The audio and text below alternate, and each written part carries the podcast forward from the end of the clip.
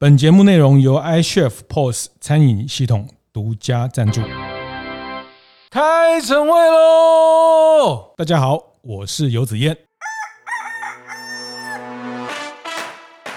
我们今天要带大家去哪里玩？我们今天带大家去礁溪老爷玩台北，叫做生活提案，就是刚刚讲那个吃喝玩乐或者是生活 lifestyle 是的提案给客人。嗯，我觉得生活提案能力其实决定了你做服务业的高度和内容。来暴雷一下，是台湾的这个观光啊，或观光的这个内涵啊，是之所以就是说没没有办法成长的慢啊，内容不容易广，我觉得有两个主要因素，第一个。观念对了，店就赚了。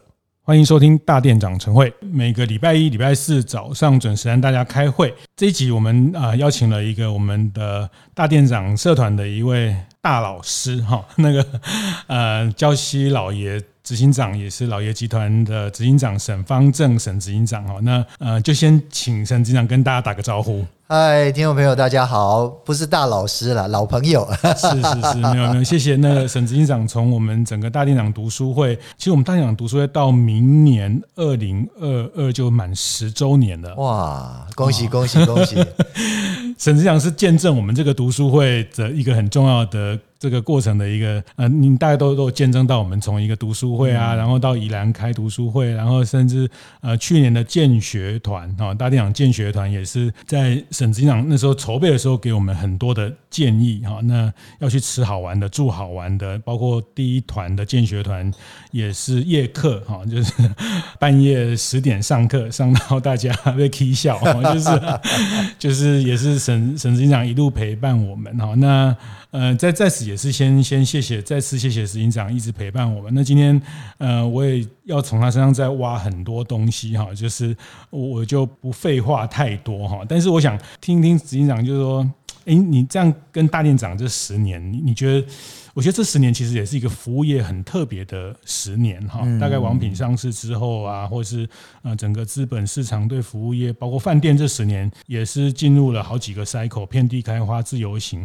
呃，就你的角度，你你觉得大店长这个社群，你你看到了什么样的？对，因为我觉得，因为我自己本身也是服务业嘛，那大店长的这个社群呢，也是服务业，有连锁的啊，有有单店的啊。那我觉得服务业其实就是跟人的生活息息相关。是。那在跟大店长一起的这十年里面，当然认识很多朋友。另外一方面呢，就是近距离的对服务业做观察。是。那服务业是每天在变化哦，因为跟人的生活有关嘛。是。所以我觉得是非常非常有趣的。那我自己也写专栏，嗯，那也也从这个大店长的这个社团里。里面去观察到很多事情，可以作为就是我自己做饭店、做餐饮行业的一个很重要的参考，我觉得很棒啊！谢谢谢谢 执行长的这个多才多艺哈。如果大家有有这个加他的脸书哈，他的他个人的这个 slogan 叫做“吃喝玩乐狂热分子”。其实我一开始看这句话还没有很理解，但是我我大概这这个认识你更深之后，呃，其实最早最早，其实沈志祥第一本书啊，《非比寻常的一天》。对，哎，我觉得到。虽然你后面还是出很多很厉害的书啊，但是我还是想起那本书那个标题，还有那个。呃，蛮典雅的一个封面哈，一个一个比较素雅的的封面，非比寻常的一天。嗯，对啊，这个这个其实就是我自己做服务业的座右铭了，就是说我们做服务业的人呢，只要把自己的工这个工作用心做好，是，其实就造就了别人客人的非比寻常的一天。是是。那当客人有这个 moment，其实也是回馈到你自己身上，就说你自己的一天也变得很神奇啊。是是是，这个就是做服务业的魔力，我觉得。呃，非比寻常的一天。我想，呃，有去住过礁溪老爷，有去住过资本老爷，有在老爷，包括我们建学团也，呃，非常经常的去去在南港老爷哈，在台中老爷。那我觉得老爷他们想要给大家就是一个非比寻常的一天哈。那包括呃，其实我觉得大店长们也是，就是说，不管像建学团，或是呃，我也常跟，这也是沈沈执行长启发我哈，就是说。嗯，我们做服务业就是要带客人去玩、去体验。我们自己都不是一个玩家啊，我们都不是一个玩咖，怎么可可能带大家去玩？哈，就是，所以我们自己就就是说，每个人的非比寻常的一天。其实我这句话，其实后来对我个人，老实说，我过去也没有跟您分享啊，其实对我影响还蛮大的哈。就是说，每个人其实也要经营自己那个非比寻常的那一天。对，那那其实我我在这边啊，我要来岔题讲一个事情啊，来爆雷一下。是台湾的这个观光啊，或观光的这个内涵啊，是之所以就是说没没有办法成长的慢啊，内容不容易广，我觉得有两个主要因素。第一个是我们的政府高官都不被 entitle 可以去玩。哦啊，因为我们这个要道貌岸然嘛，啊，这个放假要下乡去巡视啊，或者说要要做很多选举的这个安排工作，连送个花也不行，哎，对对对，没有美感的训练，哎，那就是不能出去玩，对，也不能去玩，也不能去体验，对，那这个东西基本上观光，你说讲这个他怎么会懂？哎，他他不会懂嘛。然后吃稍微贵一点就被炮轰，对对对对，就被把便当多少钱？对，那我们怎么可能去推广台湾的 fine dining 呢？呃，那这这是一个。第二个是我们自己的国人，就是除了消费性的旅游以外，你到台湾比较偏乡一点，你跟人家讲说你去云林玩啊，云林玩什么？所以这就变成一个好像很惊惊悚的话题。当然，最近几年啦，高铁也也也也做了很多推广，因为高铁去台湾台湾在。西半部在跑嘛，嗯，但是其实要有更多人趁着这个疫情啊，在台湾要多玩，是那个那个观光内容才会出来。嗯，但所谓的玩是深度去体验，而不是去消费了。我觉得不一样。这个出国你会收集很多资料情报，但叫你去彰化、云林啊，说什么这些你不熟悉的地方，新竹你不晓得要玩什么，嗯嗯嗯，这个很可惜啊。是那所以沈执行长他其实就是自己这样玩台湾哈。他 我有一次跟他聊宜兰的小吃哈，那他。他是他是坐火车一站一站下车，那个坐区间车一站一站下车，把那个美食吃，走路吃，骑脚踏车吃，带员工吃，带客人吃，哦，就是用这种田野调查的方式，在在看待自己的这个这个土地。对，然后然后最近因为呃不能还不能出国嘛，嗯，所以我们最近在。在这边先先来报告这样，我们在计划一个，就是说来当宜兰人的的 lifestyle 的东西，是。就住最少一个礼拜啊，那最长可以安排到一个月，就是就是有一点点宜兰生活的气息，我觉得会很好玩。是是是是，就是这个。我们今天要带大家去哪里玩？我们今天带大家去礁溪老爷玩台北，哈，就是说，呃，我今天这一集先先跟大家谈这个事情哦，因为前两个礼拜我也去参加了，现在在呃礁溪老爷的一个呃这个我们的老台北的这个策展的开幕哈。那那天张大春先生主持，李宗盛、周华健哈，那个呃这个。还有远流的王荣文先生、苏国志老师哦，都在现场啊，这是一个呃，这个那天的艺文圈的盛世哈。那我我今天特别想要跟执行长聊这个策展哈，就是说回到我们刚刚讲的，我们要让一个行业价值，我们要让一个饭店的。活动内容价值这件事情，我我觉得在娇西老爷的这几年，其实是尝试了很多的练习哈。那我我觉得这个练习的经验非常宝贵哈。我很想从他身上挖到这些可以跟大家分享的这些练习哈。像呃这一次是老台北的这个策展哈。那呃我待会会请执行长谈为什么会出现老台北。的这个想法，那其实，在之前，在之前，我们有办过在呃诗歌节哈，跟十二位的诗人哈，就是呃在把诗歌的这些元素呃放到窗。窗户上去贴成一些文字，在呃房间做策展，在大厅做策展哈。那那一档那档我其实也很想去哈，因为 毕竟我们也算是自称文青挂的哈，怎么可以没有去到？但因为真的没有去，但是我看到好多人的分享都非常精彩。那更早我印象也很深刻，就是呃找了这个十几家的呃小店来礁溪老爷大厅做快闪啊快闪，所以你每个礼拜都有不同的店啊，有很厉害的蛋糕店马德。莲啊，有这种很厉害，那还有做千层的石椅啊，还有对还有那个好秋做那个，后来都变得很有名。是是，都是地方小店名店哈。那因为都是在刚讲的执行长的这个呃田野调查里面去发现的。那他提供了一个舞台，让大家可以跟更多的客人互动。还有，其实那时候你跟我讲，其实我也是透过这次那次的。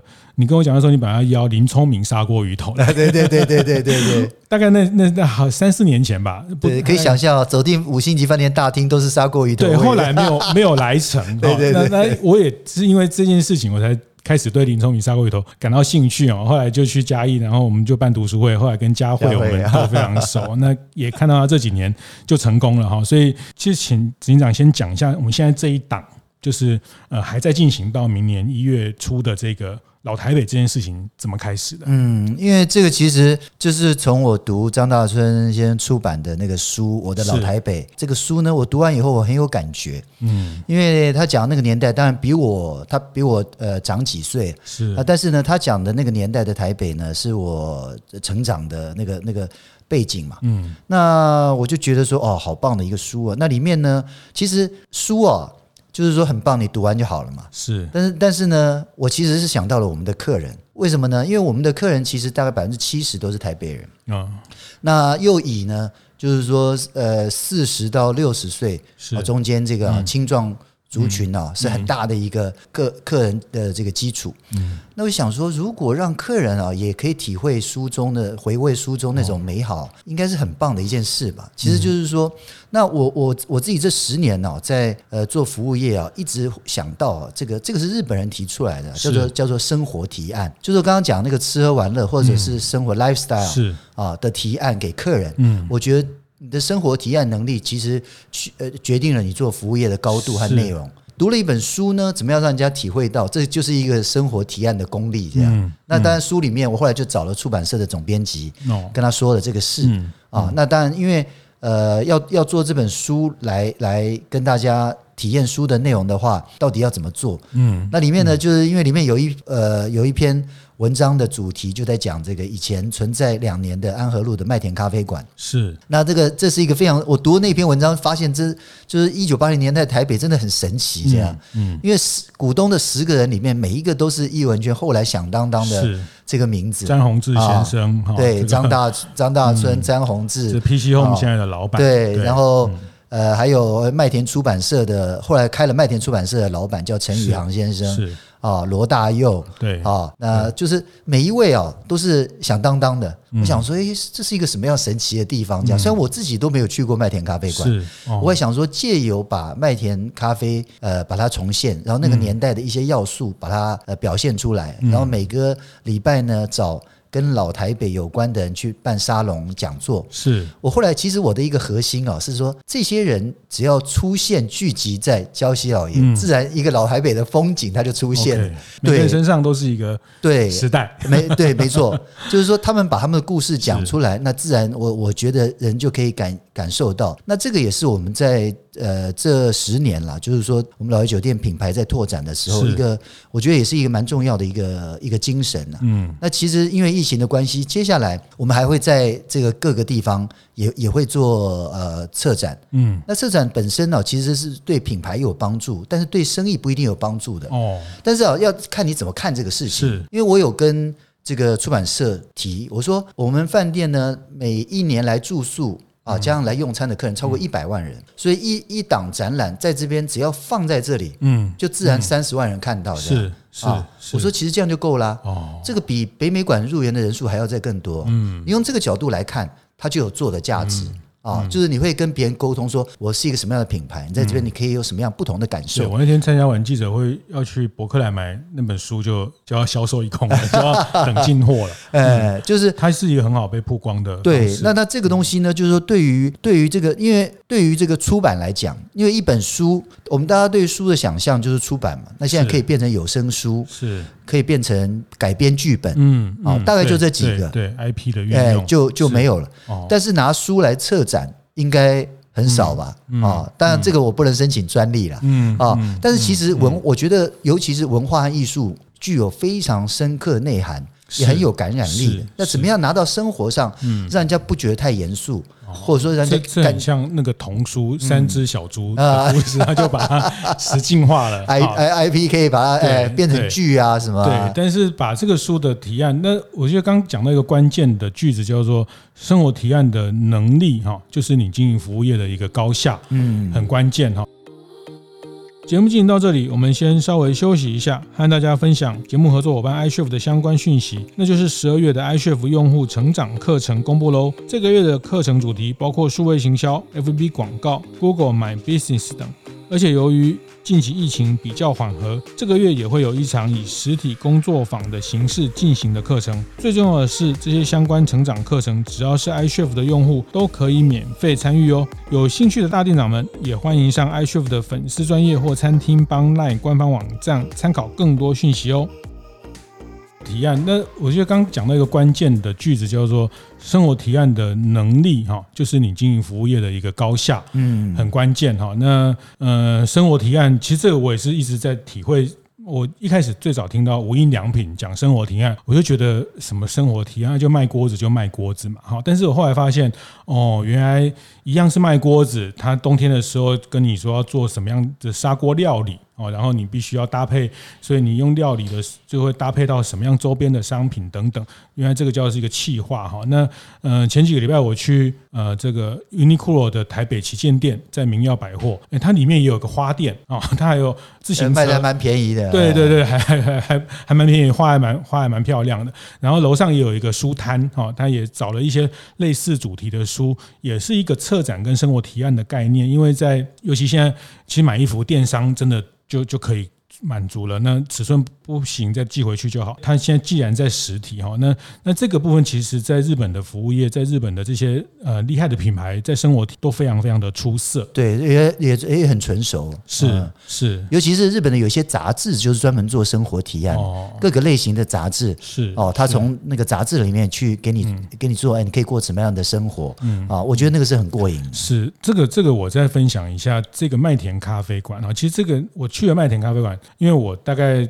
念大学才到台北，然后所以我才才知道哦，原来那个时代有一个那样的咖啡馆哈。那呃，我后来读到比较多的，包括我们前两次的建学团有去明星咖啡屋哈。那因为它还留存到现在，也是那个时代。留下一个很特别的风景。那这个麦田咖啡馆，它就是个咖啡馆，哈，就是一个听说咖啡也不怎么样，那餐也不怎么样。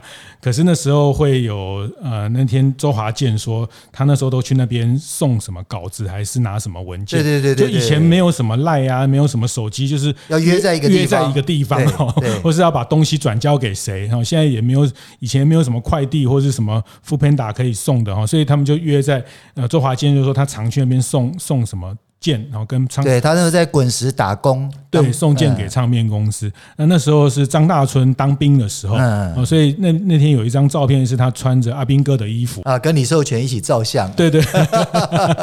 好，那那个时候的李宗盛还是家里在北投开瓦斯行的啊，对对。那那天我记得开幕那天的酒会，呃，那个茶会下午茶会非常温馨哈。那那天李宗盛就说，今天这个场合他很开心，因为很多人是叫他小李。就是说，呃，这个都是大哥在，对，所以你光想那个画面就觉得哇，那那个时代那，在解严之前的两三年，然后整个社会的资讯量不是那么多，然后呃，大家对整个台湾的呃开始想要去唱自己的歌啊，开始想要去去建立一些自己的文化的内容的时候，呃，其实像那时候的法兰法兰茨的陈立恒先生，他们那个时代也开了。这个歌厅舞厅哈，那胡因梦哈，那那个时代他们都在耕耘这个台湾一点一滴的文化。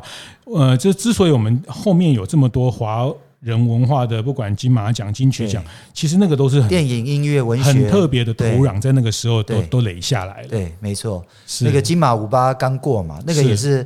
也是一个电电影的年代啊啊！那个张震终于得到这个最佳男主角，是。对，他也是那个十四岁就杨德昌拍《孤岭街少年杀人少年杀人事件》，台湾电影新浪潮也是在那个年代，一九八零年代九零年代。那天呃，张荣志先生还说，他就是那时候在过了一两年之后，麦田咖啡不久还写台湾新电影宣言，对。啊，小野吴念真先生啊这些那个时代，那点点点就是说呃，礁溪老爷。这次把这个时代的整个氛围还原回来哈，那其实刚讲到书的部分，其实大家如果去住过礁溪老爷、呃资本老爷，其实都会看到他们在大厅有有很多的公共图书馆，成立的图书馆 啊。那个图书馆，我后来有一次也跟您那时候在商业周刊的专栏，我们有聊到，原来那个书的还请了成品来策展。对，当初。对，当初还选书的这些过程，还请了专业的书店。呃，我我以为是你看完的书又把它丢在那边。后来是这样的，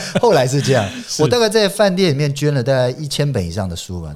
嗯，是是是是啊，就家里面太小了，这台北房子太贵，买不下。因为那那。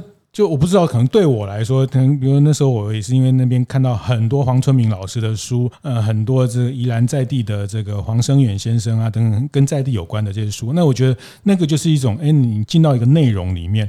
那我我这边特别要讲，就是说，我想很可能很多大店长伙伴。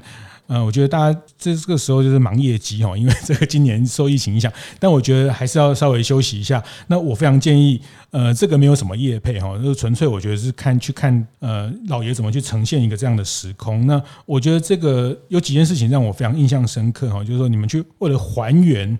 那个时代的氛围哈，不管是咖啡店去找一个投币的那个公共电话啊，就一种一种理发店会有那种投币 钱会从下面掉出来那个电话，然后呃，然后这个咖啡店陈列的一些洋酒。哎，旧书啊，洋酒，啊，对，那个还是要四四十年前的洋酒，这个你也找了很久，对不对？对，因为这个我们大部分的这个 setting 啊，这个场景的陈设都是天桥上的魔术师王志成先生他们团队。其实这次也有入围金马奖，很可惜他没有得到奖啊。不过他已经得他他已经得了别的奖，场景都是他们去做，所以是他们是非常专业的。呃，找到这些物件啊，那我自己呢？在所有里面只负责了一个工作，就是酒柜上的酒这样。因为那个年代酒柜上应该放什么酒？因为我我大概在那个年代几乎就已经快出道，在饭店做啊。那我呃，而在一九八零年的时候，我也在这个呃重庆南路的西餐厅打工，嗯嗯，也在也在那个呃星光狮子林大楼打工。那那。那顺便提一下，那时候那个高金素梅立伟还在那边唱歌，这样。哦、那时候他才十八岁啊。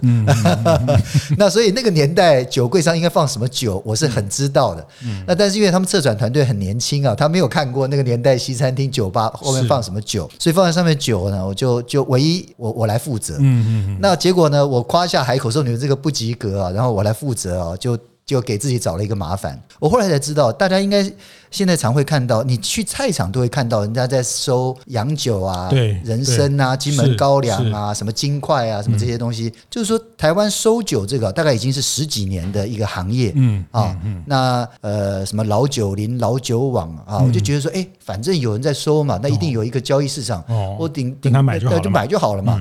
就后来才发现一个新的。服务的这个我们看不到的一块生意，嗯、对老酒呢，原来只有收没有卖，它只有购买的市场，没有销售市场在台湾。那有销售只有高粱，没有洋酒，哎，那这个都是有原因的。嗯，高粱啊，因为现在按照它的年份，它有每一个年份多少钱，它是一个公开市场，嗯，啊有行情，有行情，嗯啊，但是洋酒呢，它收是用很便宜的价格收。是。他旧的，比如说旧的约翰走路，对，也许呢，他是收五百块，是是是，啊，但这个已经放了二十年、三十年，对，但因为瓶子很旧啦，对对对，卖的人他也不知道，他也不喝酒，所以就把它卖掉。嗯，但问题是呢，如果在台湾卖，他可以上网去看得到他收多少钱，对。那你就没有办法卖的很贵。哦，它没有形成一个公开市场，因为而且它品相很多，嗯，所以你每一个要加多少是很难的，保存条件也不一样。那但是职业应该很聪明啊，你可以猜猜看，那这些他收了在台湾不卖，这怎么办？我稍微有打听过，啊就是卖到对岸，对对对对对对对对对，那因为卖到对岸呢，五百块它可以卖三千块，嗯，那那这个差价很大。所以它这个利润很很很丰富。是。那另外一方面，以前收的 Brandy，嗯，大陆现在正在喝，哦，是一个大市场。比如说，呃，轩尼诗啊、Chemist 啊这些个大的牌子，嗯，所有台湾旧的酒卖到那边去是非常有价值的。嗯。所以这个这个就是利之所趋啊。那结果你知道我这些酒哪里找吗？是。我就去找卖酒的酒商，问他呢有没有。那有些人把以前酒留下来，嗯，嗯，那那我就说你可以卖给我？他说我不卖，我借你百可以这样，哦、真的是借展。哎，那除了这个以外啊，我有些朋友，因为我在脸书上有 po 嘛，看到我的危机啊，就是每次碰到我喝咖啡什么，就偷偷塞了一瓶酒，把酒相助了。哎，对对对对对，把酒相助了，非常感动。对，就是说这是很细腻哦，到这样的东西去还原那个时代的氛围哈。那还有这些什么卡式录音机啦，哈等等，那啊卡带，对啊，卡带哈，这这个很多小朋友来说，可能都从来没有看过。这是什么东西？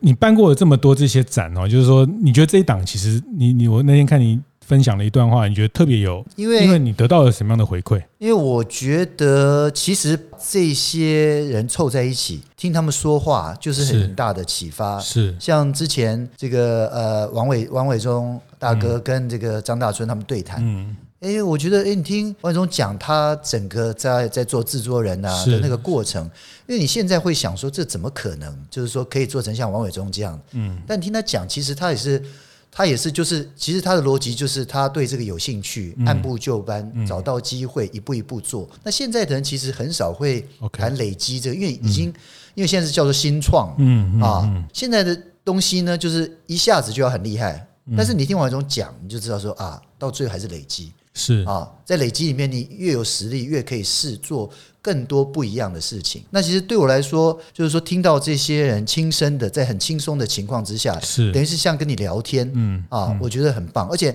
因为这本书，我们才能请到这么多厉害的人来来办沙龙啊。因为你你呃，我们的沙龙里面还会有黄春明老师。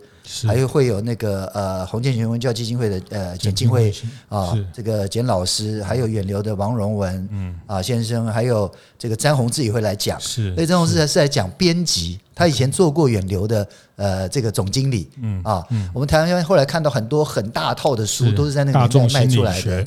对，老师，还有那个谋谋谋杀专门店，是啊，一出出一百多本那个那个侦探小说，不想不可能嘛，侦探小说。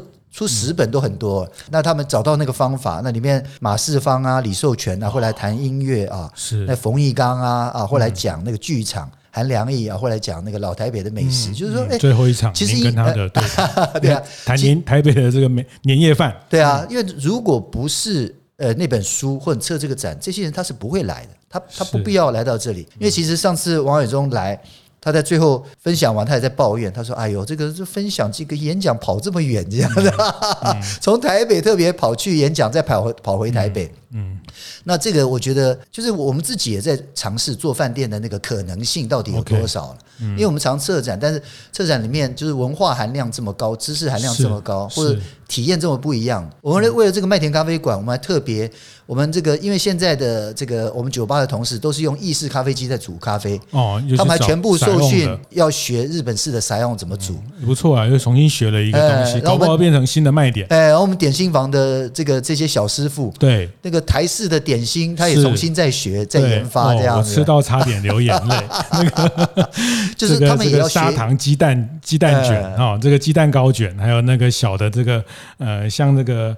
呃，这个小的很小的那个牛粒啊，这个叫台湾讲牛粒哈，就有点像台式马卡龙。对，台式马卡龙哦，那就是连连点心都非常用心的去还原这些。对，然后酒那个最经典的老式调酒，嗯，我们有客人点了，点了以后喝了很感动啊，连续喝好多杯这样。是是是，时代的味道。对，也是一个学习啊，对我们来讲，学习那个年代，等于是向一九八零年代致敬。嗯嗯嗯，其实我我觉得这个真的是也动员了非常大的力气做这件事情啊，但是我不知道跟疫情有没有特别关系，但是我总觉得在疫情这个过程，其实呃人们不能出国也好，或是我们重新用另外一个角度回头看我们自己的环境啊，像就我知道，其实像金华酒店他们也跟我们这上次大店长去。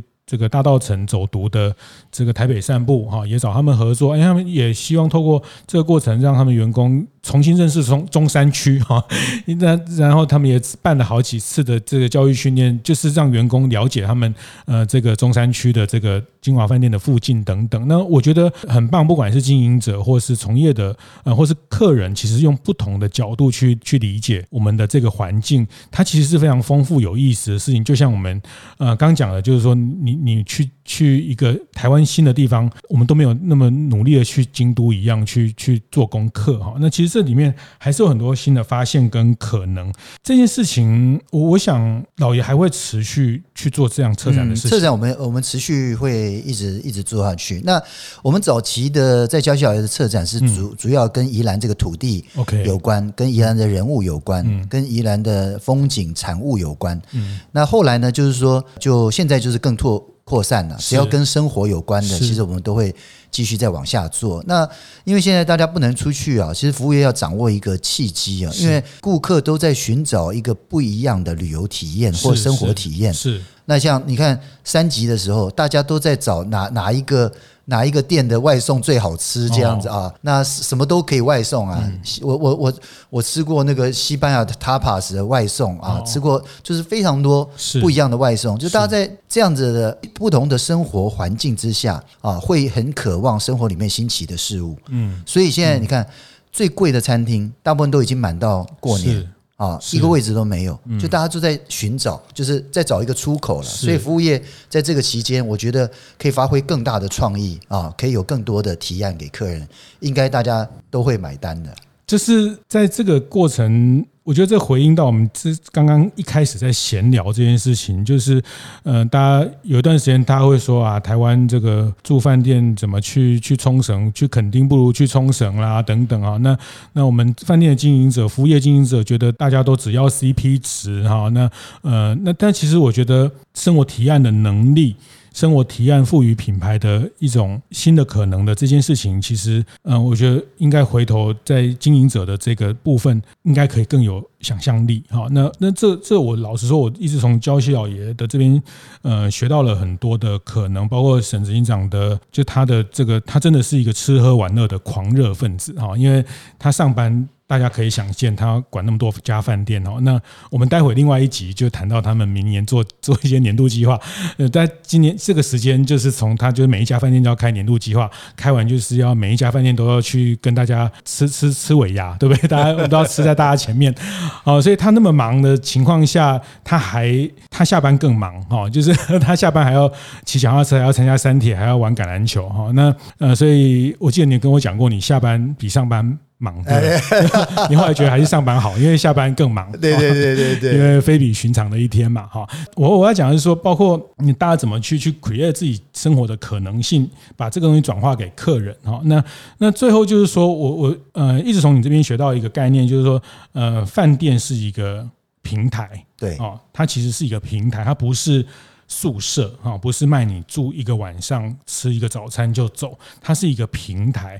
所以从这个平台的观点来看，它当然是要放在地的连接的故事，在地有意思的店家。呃，焦西老爷这十年就是在努力的做这件事情，甚至把呃整个。呃，这个台北的时代再重新重新去复刻等等，因为它是一个平台，可以去创造很多可能性的平台。那我自己觉得，其实不只是饭店，其实餐厅服务业，因为我们有个场域，它其实都有某种某种程度的可能性哈。那那我不知道，就是说从策展这件事情，饭店业呃，你们这样的尝试，那实际上你也看了很多不同的。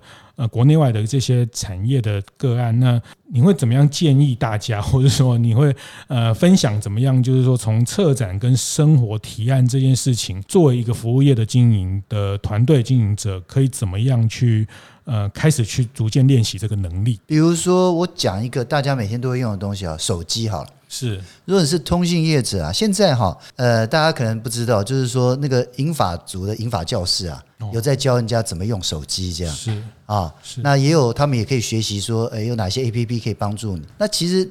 你反过来想啊，手机业者怎么不去想说这些用手机的人他的痛点到底在哪里？针对不同族群是，那到底我们要提倡几岁以后开始用手机比较好？那这个就是跟用手机的文化还有每日使用都有关系啊。在这个里面就有很多业者可以的提案啊。嗯，就是说，诶，有一些比较小的品牌业者手机的。如果他去讲这个，他就变大了，因为他是对所有的使用手机的人讲啊，嗯，啊，跟就是说，哎，日常的时候，人家说电磁波，那是不是真的用无线蓝牙耳机比较好？啊？那用的时候，它还有什么样的功能可以使用？哎，它可以找苹果啊，嗯，啊，或者说它可以找其他的 Android 的那个啊，是。啊，它可以找闪送啊，就是说这个提案，就是说，其实每个人每天台湾的生活啊，就是每一天都是在服务业的场面撑起来的，嗯，做捷运啊。嗯吃吃小吃啊、嗯、啊，我们电信服务所有的东西，嗯，其实都可以有提案能力啊。嗯，台北的早餐也可以提案。对对对对对，或者说 啊，你说我生活里面去我卖卖冰的这样，嗯啊，卖冰棒的也可以提案这样，就是说哎，冰棒可以怎么吃这样？不要觉得我讲这个是好像神经讲的话这样。也许卖冰的，我可以讲说，啊，我这一支冰棒。要去沾那个酱油吃，这样，嗯啊，所以就是生活里面的惊喜嘛，嗯，因为这个东西呢，就是好像比如说你要帮这个冰棒做广告你在想说它的切入点在哪里？这样，嗯，这就跟全联那个时候要叫年轻人进店啊，新经济美学，它就是一种生活提案呐。就是说，年轻人你也可以省钱呐，年轻人你也可以来全联呐，啊，这个就是一个你看到的很明显的生活提案的例子，嗯啊，那所以其实每个行业都有都有提案的可能性的，嗯，卖水饺的人可以跟他讲说，水饺跟你可以发生的五十种关系，这样是 是，但不是说光说水饺里面包一个虾子嘛。嗯，对，那那这个都是我觉得都是会有趣的，尤其是你现在看到这么多呃品牌之间的联名，它也是在做一种提案呐、啊，就是说呃我们两个人可以在一起，是。可以给你一个另外一个不一样的东西啊。那现在可以看得到，我们办公室附近也开了一个很有名的那个餐呃最近才开的餐酒馆，是一个 pub 跟一个餐厅两个一起开的，是。啊。那那那个就创造了一个新的那个可能性，也是在跟人家提案呐、啊。就是说那一家米其林餐厅，他说我也有轻松情式的那个小吃 tapas，嗯，那那个做调酒的，那调好十种不一样它的 recipe 的在里面，他就拉出来就是一杯调酒，嗯，直接就可以配着这个，哎，这是一种新的方法，是啊。那其实这些都是一些例子啊。嗯。嗯，那我们也有很多提案，比如说我们去年带人家去爬抹茶山，对，跟他讲说爬山也可以很享受，嗯。啊，我所有都帮你准备好，你人来就好，嗯，就跟我们露营一样嘛，我们做露营车也是一种提案呐，是。呃，可以奢华的露营，带全家人来，什么都不需要准备，嗯，那这个也是一种就是生活的可能性的提案呐。是是是，就是卖水饺包一只虾子，但大部分人想说，我包两只虾子，对对对，然后看能不能不要卖，这这 CP 值的方向去思维，但是这个还是回到生活哈，就是呃，这也是其实服务业就是 lifestyle 的。Business 好，那其实回头看我们的生活里面还有很多很多的有趣的内容。你说老台北这些事情，我想一定不是只有您看到这本书，或是很多人都体验过那个时代的台北。很多人大概从不同的呃戏剧文化的出版品都都看到这件事情，但是你把它去放大出来，你把它去做了这样的一种一种呈现哈，所以它还是要回到对生活的元素的的理解。您的意思是？对，然后。那你呃，另外一方面是你关不关心生活？嗯，因为就是过日子嘛。但过日子呢，就是说怎么样可以过好一点？那过好一点的人的想象，就是说大部分是错误的方向，就是说可不可以吃到米其林三星这样？可不可以买到很厉害的那个名牌，然后便宜一点？嗯，那叫过好一点。嗯，那个那个就是错误的方向。过好一点就是说，哎，我的生活体验可不可以不一样？比如说像我去跟人家一起参加那个二二六铁人接力，嗯啊。那个叫做过好一点啊，就是我自我挑战呐，呃，就是说，哎，我二二六我可以去参与，那个叫做过好一点。那个读书啊，这今天每天读三十分钟，变成可以读到五十分钟，那叫过好一点。嗯啊，因为你喜欢的一件事情，你可以再多做一点。那又或者是，哎，比如说我没有我没有去过呃屏东，除了垦丁以外的屏东，嗯，到底怎么玩？是啊，那我我自己做功课，或者我认识了屏东的朋友，他带我回他家乡去。啊，我认识了新的台湾的一个城市，是那个叫做过好一点。嗯，我觉得那个叫做关心生活。OK，啊，嗯，那那我觉得你讲说对于台湾的土地啊什么，大家都是喊口号了。嗯，你在这边好好的活着，你在这对这个地方多了解一点。嗯，我觉得那个才是过瘾的。是，那我自己对读书有兴趣，所以我觉得利用对读书有兴趣这个事情，像斯卡罗啊还没有出来，其实那那段时间的历史我已经读得很蛮熟了。嗯，台湾近代史，而且我还不读不只读台湾的出版。啊，你要读日本的，啊，甚至是你要读美国、俄国的，因为是。那个整个中国近代史其实就是一个国际国际史啊，跟邻近的强权是。啊的交互变化啊，产生到现在的台湾，嗯。啊，那你你自己如果不太清楚的话。那其实你在台湾玩，我觉得就是说力量不够了，嗯，而且喜爱度也不够，嗯啊，就是今天你你跟我去屏东，我就跟你讲斯卡罗了，嗯，对不对？那那你对那个地方自然就有一个 attach，你有一个感情嘛，是，啊，那然后你知道那边的族群的形成，你就知道说为什么这个小吃会有这些东西，嗯啊，就是每一个东西它会有一原因的啦，比如说像新竹，新竹是除了台北以外最多卖牛肉面。而且牛肉面好吃的地方，那它会有它时代的背景，难怪会有段纯真。对，段纯真。那段纯真呢？这个品牌呢？其实他们是从屏东眷村搬到新竹眷村。哎，你你这个点太好，又把我从那个斯卡罗搬到新竹来。然后就是它是眷村的迁移，所以才会有段纯真。是从重庆这边后方。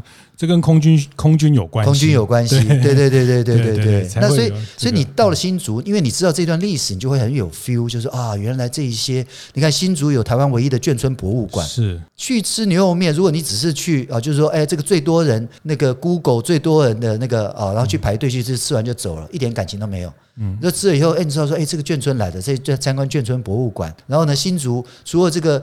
除了这个眷村以外，还有客家，还有闽南人呐、啊。是，那为什么都是只有呃闽南人住在新竹市城内？嗯，那它的外面全部都是客家人啊，这也是一个很特别的现象、嗯嗯、啊，这也跟台湾的历史有关、嗯、啊。所以你这些东西如果都知道的话，你去新竹就是自然它很好玩的。我想听到这一段哈，大家会会理就理解为什么呃刚。我会觉得沈方正执行长就是他，如果他自己的把自己给的标题叫“吃喝玩乐的狂热分子”哈，不是一个喜好者，他是到狂热哈，到无法自拔的这种地步哈。那他这个呃，从小他就是说，他到现在还是一个，他是一个过动儿哈，就是过动总经理哈，动不动就带员工去爬山去骑车，然后这个呃，那我觉得这里面对生活的这种热情，他看到的很多的可能呢。那包括我记得在我们第一次的建学团的夜课，你就跟大家分享，做服务业的经营者要敢尝试。好，那你到哪一个地方去，呃，再奇怪的食物，你都会逼自己去试一口。对，哦，不要。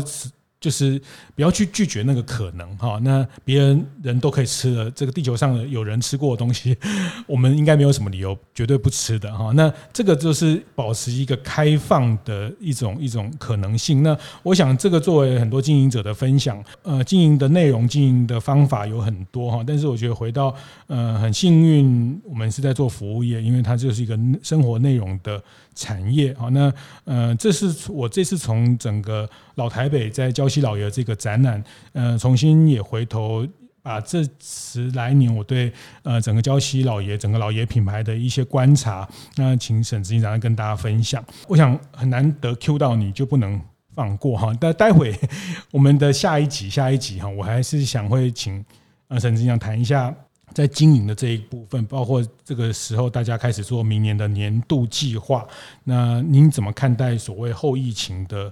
一些呃旅宿业的可能性啊，那这集我们先到这边告一段落，谢谢执行长跟大家的分享，谢谢，拜拜。会后记得在 Apple Podcast 订阅、评分、留言，有任何想在晨会上讨论的议题，也欢迎提出。大店长晨会，下次见，拜拜。